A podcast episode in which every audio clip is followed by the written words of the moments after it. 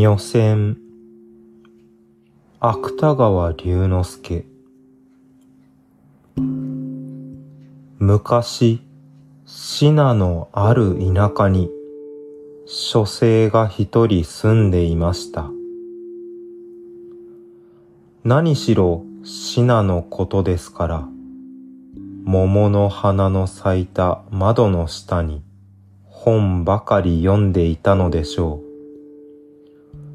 すると、この書生のうちの隣に、年の若い女が一人、それも美しい女が一人、誰も使わずに住んでいました。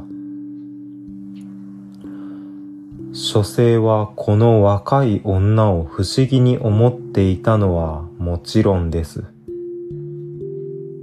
実際、また彼女の身の上をはじめ、彼女が何をして暮らしているかは誰一人知るものもなかったのですから。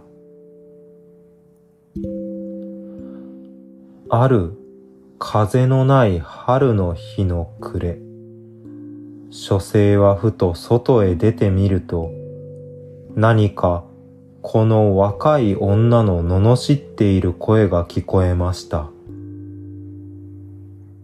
それはまたどこかの鶏がのんびりと時を作っている中に、いかにも物々しく聞こえるのです。書生はどうしたのかと思いながら、彼女の家の前へ行ってみました。すると、眉を吊り上げた彼女は、年を取った木こりのじいさんを引き据え、ぽかぽか白髪頭を殴っているのです。しかも木こりのじいさんは、顔中に涙を流したまま、平謝りに謝っているではありませんか。これは一体どうしたのです？何もこういう年寄りを殴らないでもいいじゃありませんか。書生は彼女の手を押さえ、熱心にたしなめにかかりました。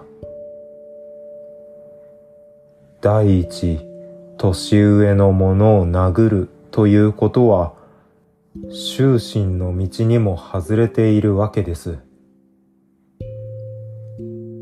年上の者をこの木こりは私よりも年下です。冗談を言ってはいけません。いえ、冗談ではありません。私はこの木こりの母親ですから。書生はあっけに取られたなり、思わず彼女の顔を見つめました。やっと木こりを突き放した彼女は、美しいというよりも、凛々しい顔に血の色を通わせ、まじろぎもせずにこう言うのです。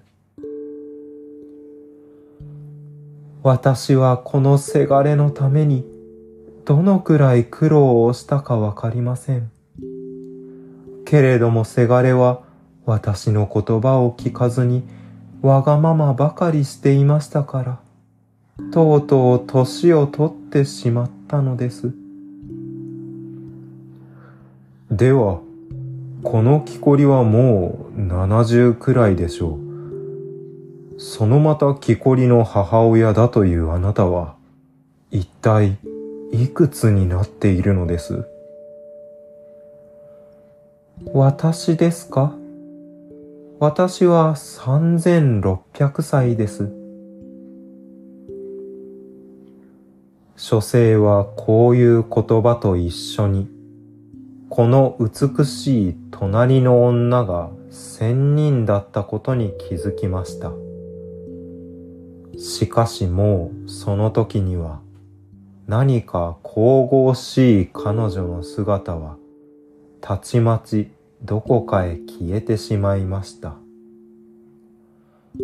うらうらと春の日の照り渡った中に、木こりのじいさんを残したまま。昭和2年2月。